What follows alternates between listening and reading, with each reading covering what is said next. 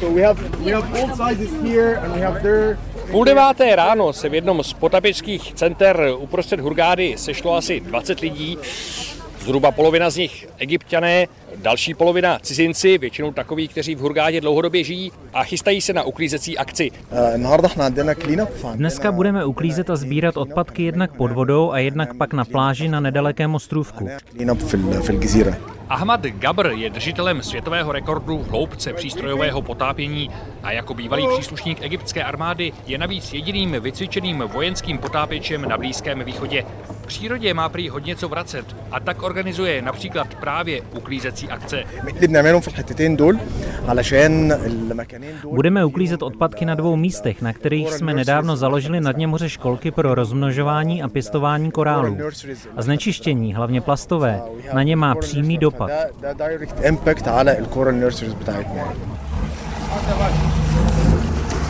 Z Maríny v centru Hurgády vyráží každý den na moře desítky výletních lodí a zdaleka nejen odsud. Jsou plné turistů, kteří se těší na štorchlování nebo potápění na nedalekých korálových útesech.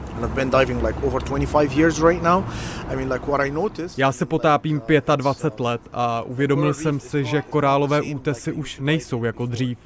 Vidím, jak se jejich stav zhoršuje a já jako potápěč teď cítím vůči přírodě dluh, který chci splatit. Egyptský potápěč Ahmad Gabr je světový rekordman. Dosáhl hloubky skoro 333 metrů. Teď zahájil kampaň za záchranu korálů metodou transplantace.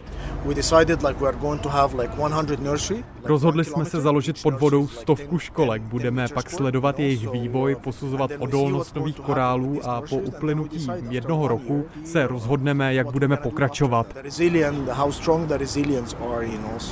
Ahmad Gabr mluví o svém projektu jako o vědeckém experimentu, na který dohlížejí odborníci. Projekt transplantace korálů v Egyptě kritizuje Mahmud Hanafi, egyptský oceánolog a profesor Univerzity Suezského průplavu. My se shodujeme v tom, že korálové útesy v Egyptě potřebují obnovu. Rozcházíme se ale v metodě, jak jí dosáhnout. A sexuální reprodukce korálů, tedy transplantace, povede během tisíců, možná milionů let k degradaci jejich genofondu. Podle profesora Mahmuda Hanafího nemá transplantace korálů v Egyptě moc velké opodstatnění. Při rozumné ochraně si podle něj příroda pomůže sama. Naše rudé moře má stále velkou reprodukční schopnost. Každý rok se korály rozmnožují.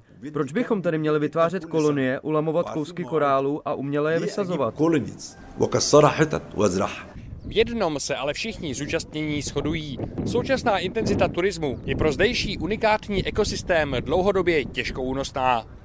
Z Hurgády Štěpán Macháček, Český rozhlas.